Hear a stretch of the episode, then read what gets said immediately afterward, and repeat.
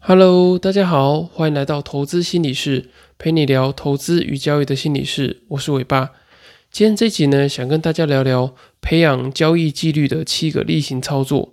我们在投资跟交易的过程中啊，都知道交易的纪律跟投资的纪律非常的重要。如果没有纪律的话呢，你在投资跟交易的过程很难产生一致性的这个交易的操作。那么，如果你没有一致性的话呢，你就很难去管理你的投资，管理你的交易。会被各种因素给干扰，例如说可能资金管理的因素啊，或者是呃情绪的因素、呃风险的因素等等的。那么我们要如何去提升我们的纪律呢？在心理学博士的深度交易课这本书里面，他有提到七个他觉得不错的这个交易的任务可以去做执行。那第一个呢，就是要去执行好每一笔符合计划的交易。也就是说呢，假设你要培养呃长期投资的纪律啊。你会觉得，诶，可能会觉得有点困难，因为你可能要报一档股票，报个五年啊、十年，或者是你要做指数投资的话，你可能要放个十年、二十年以上。那你可能想起来会觉得，哦，非常的辛苦，很枯燥乏味，然后需要耐心。可是实际上呢，你只是每一个周期不断的去检验自己的交易跟投资的状况。你可能呃每一年要呃像指数投资可能就要再平衡啊，或者是长期投资，你每一季每一季去检视你呃这个股票的这个财报啊，或者是相关的营收等等的。那你透过每次去执行每一笔你符合你计划的交易，去达到你长期的纪律，等于说它是其实是呃拆成一段一段的，就是你虽然是一个很长期很长的周期的这个投资，可是你是定时的去检视你自己的交易的状况，或者定时检视你投资的状况，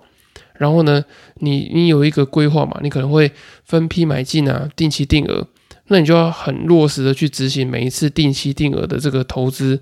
那当你能够去呃累积这些每一笔的这个符合计划的交易之后呢，长期来讲的话，其实你只是把这些事情透过一个有纪律的方式在重复的做操作而已。那第二个培养纪律的操作呢，就是要专注，不要分心。那我觉得专注非常的重要，这其实也是跟你交易的一致性是有关联的。因为有些人他的进场的逻辑啊，跟出场的逻辑是不一致的。他可能用长线的观点去进场，然后呢，在短线的时候，可能因为太过于恐惧就出场了，或者是基本面的研究做进场，然后呢，就用技术面去草草的做出场。我觉得这个就是没有专注在原本设定的讯号跟计划上面。你应该是假设你原本用基本面的研究啊，你可能是看呃，可能本益比啊，或者是毛利率、盈利率等等的。那当你一直去盯着这家公司的这些呃财报数据的变化的时候呢，你就不应该被其他的因素给干扰，你应该就要专注在你原本设定的讯号，你原本做的这个投资或是交易的假设啊，进场的逻辑等等的。当这些逻辑跟这些假设都没有消失的时候，照理讲你是不应该被其他因素干扰，然后做出场的动作。那我觉得这个跟你的这个专注力啊，有没有做分心是有很大的关联性。你如果没有持续的专注的话呢，你很容易被这个短期盘面的资讯啊，或者是你交易这个中间损益的波动，把你的注意力给拉走。所以我觉得专注力是在培养你纪律中非常重要的一环。那第三个可以培养纪律的操作呢，就是你要保持耐心。曾经这个亚马逊的这个创办人贝佐斯，他问巴菲特说：“诶，为什么你的投资做得这么好，可是却没有人要去仿效你呢？”然后巴菲特就回答他。因为没有人想要慢慢的变有钱，我觉得培养耐心真的是一件非常困难的事情。我之前也曾经分享过我在军校做这个罚站这个基本教练的这个例子，就是你必须得穿个很多的装备啊，你可能全身上下呃，包括水壶啊，呃，你的手上拿的这个步枪啊，可能全部加起来有好几公斤，可能快到十公斤、五公斤等等的。那你就必须得站在这个太阳底下站一个小时、两个小时，那可能还要被学长啊，或是被一些长官做要求。那其实，在这个过程中啊，你如果没有一定程度的耐心，你可能会很不耐烦的，可能呃手脚乱动啊，然后到时候再被骂等等的。那所以我觉得，在这个过程中，我也培养了蛮多的这个耐心，就是知道怎么样在呃枯燥乏味的时候，做一些比较积极的自我对话、自我醒思等等的。那当你能够在每个呃交易跟投资烦躁的过程中呢，去做比较深的自我整理的时候，你就可以比较有耐心的去度过每一个很呃很乏味的这个等待期。那巴菲特也曾经说过，就是股市啊，其实就是把钱从不耐烦的人的身上转移到有耐心的人身上。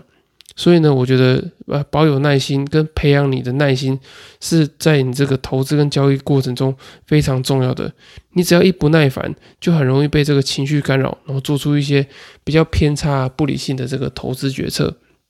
那么第四个培养纪律的操作呢，就是要抱牢赚钱的部位。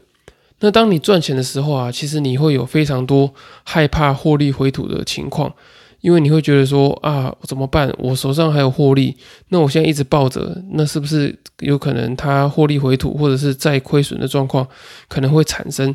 所以你为了很着急，这个获利会不见，所以你就时时刻刻都想要找这个出场的机会。那偏偏这个时候呢，你就更应该抱牢赚钱的部位。那我们要怎么样去牢牢的抱住这个赚钱的部位呢？我觉得就是把刚刚提到的三个。操作的方式呢，不断的重复。就第一个，你要执行每一笔符合计划的交易，你可能会有一些进场条件的研究啊。那当你这些进场条件出现的时候啊，你就落实的去执行。然后当你呃在行情的过程中啊，你可能会有不断的有不同的讯号。可是当你的这个进场的条件啊没有消失的时候，你应该要一直去抱着你手中的部位。那你在抱着手中部位的过程中呢，就到了第二个操作，那就是你要专注，你要非常专注在这个进场的讯号有没有消失这件事情上面。那你也要去专注说，诶，有没有其他的一些杂讯在干扰你？例如说啊，你可能你有同事啊，已经开始用一些短线的交易赚了很多钱，或者是呢，你可能被一些很恐慌的市场消息，例如说像之前有个什么乌俄战争啊，或者是什么台海的这些比较危机的部分。这些是不是过度去放大你的恐惧等等的？那你就要透过你的这个专注力呢，把你原本的这些对外的注意力给它拉回来。那第三个当然就是继续的等待。如果没有什么特别的事情发生的话呢，其实你根本什么事情都不用做。那你要好好去处理这种诶很害怕没有做什么事情的这种焦虑感。那至于其他的事情呢，你就不用太过度的担心，因为根本什么事情都没有发生，只是你自己凭空想象而已。那当然，你能够做到这一二三点的时候呢，你自然而然的可以去抱住这个赚钱的部位，因为其实很多时候赚钱代表市场认为你原本的这个交易的假设是对的，所以呢，你更应该要去续报你的这个部位。就是例如说，你看好一家公司，然后这家公司的确有获利，然后带给你一些股价的回报。那其实照正常来讲的话，这个公司应该是具有这个成长性的道路。你它因为有一些好的条件，才会有股价的上涨嘛。那相反的，当这家公司变坏的时候啊，其实你应该是要把它做出清的动作。可是我们却常常做相反，就是呃卖掉那些赚钱的股票，然后呢一直去续报那些亏钱的股票，这样。那第五个可以维持纪律的操作呢，就是不要忽略更高时间的框架。那么时间框架啊，还有交易周期的错字，我觉得是投资人常常会犯的错误。就他们可能用呃基本面的研究啊，就是比较长时间，可能一年两年以上的这种基本面的研究的框架做进场。可是呢，当他们发现行情有点怪怪的时候，他们却用这种技术面、技术指标的方式做这个短期的出场。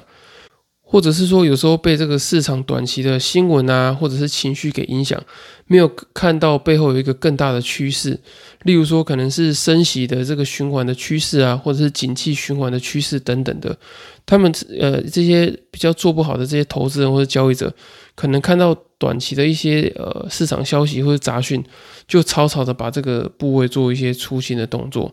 所以常常呢，他们会陷在这个后悔的情绪里面。或者是被行情这样甩来甩去，所以我们在呃注意这个市场的价格的时候啊，不是只有看着这个短线的状况，我们可以用更高的这个时间的维度或者时间的框架去看整体行情的表现。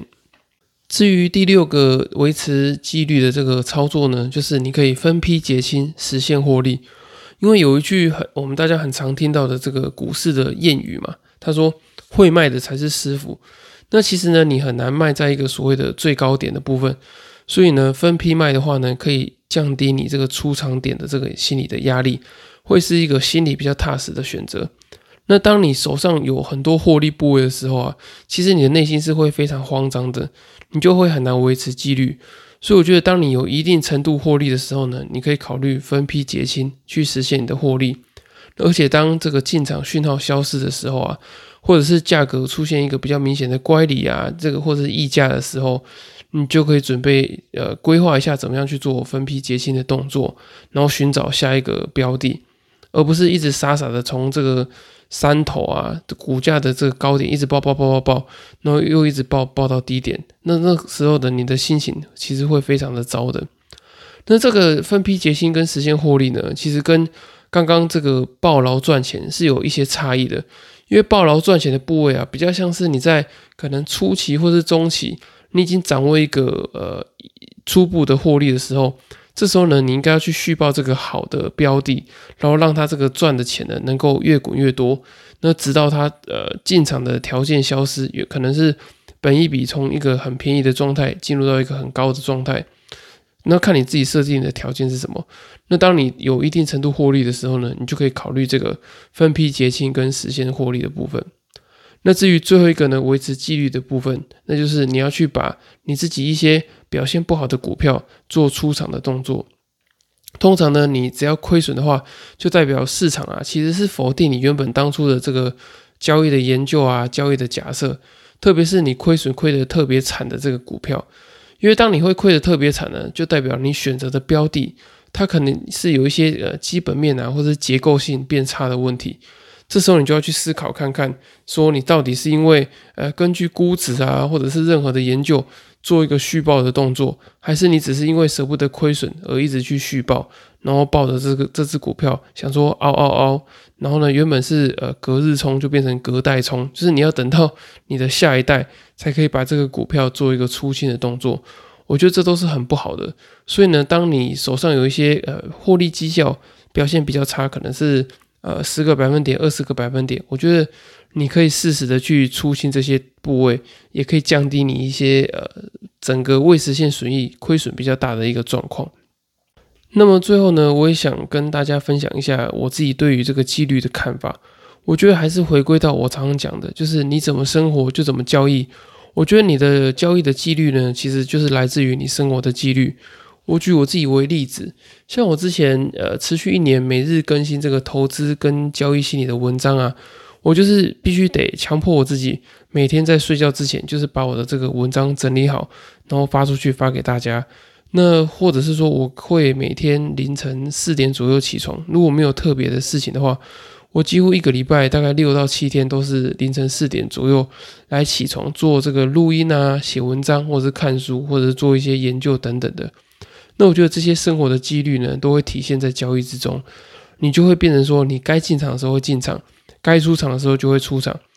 你不会去卡在某个点位上，然后迟迟不敢去做动作，而且会不断的犹豫。我觉得这些都是跟你这个生活中的态度是有非常大的关联性的。如果你在生活中呢不能培养自我要求的这个习惯，我觉得你在交易中呢也很难去落实执行你的投资啊跟交易的计划，你也很难去做一个什么定期定额的停扣。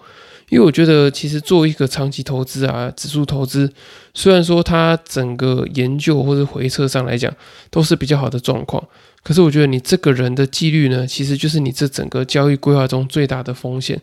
所以呢，我觉得，呃，为什么交易心理很重要，就是在于说，其实这也是你的这个投资组合里面一个风险的因子之一。所以你就必须得把自己整理好，然后把自己培养成是一个有专注力、有耐心、有好习惯的人。这样的话呢，你才可以在这个生活中有有纪律，然后在交易中也会有纪律。这样，好。那今天的内容就到这边。那如果你发现你自己在投资跟交易的过程中，也有培养交呃交易纪律或者投资纪律的问题的话呢，也很欢迎透过这个下方资讯栏的表单，然后做一个这个线上交易心理咨询的报名。那如果你还犹豫想说要不要付费报名线上交易心理咨询的话呢，也可以透过第二十四集的这些题目，然后你传讯息或是寄信给我。我可以帮你做一个简易的这个交易心理咨询，然后这个是不用收费的。好，那如果你今天听完今天的内容觉得还不错的话呢，也欢迎你到 Apple Podcast 或其他平台给我五星的评价，我会非常的开心，因为对我来说，你们的支持就是我分享最大的动力。那如果还有其他问题的话呢，也可以到资讯栏的粉丝专业做留言私信询问我，我也会在之后的节目再整理起来回答给你们。好，那今天的节目就到这里喽，我们下次见，拜拜。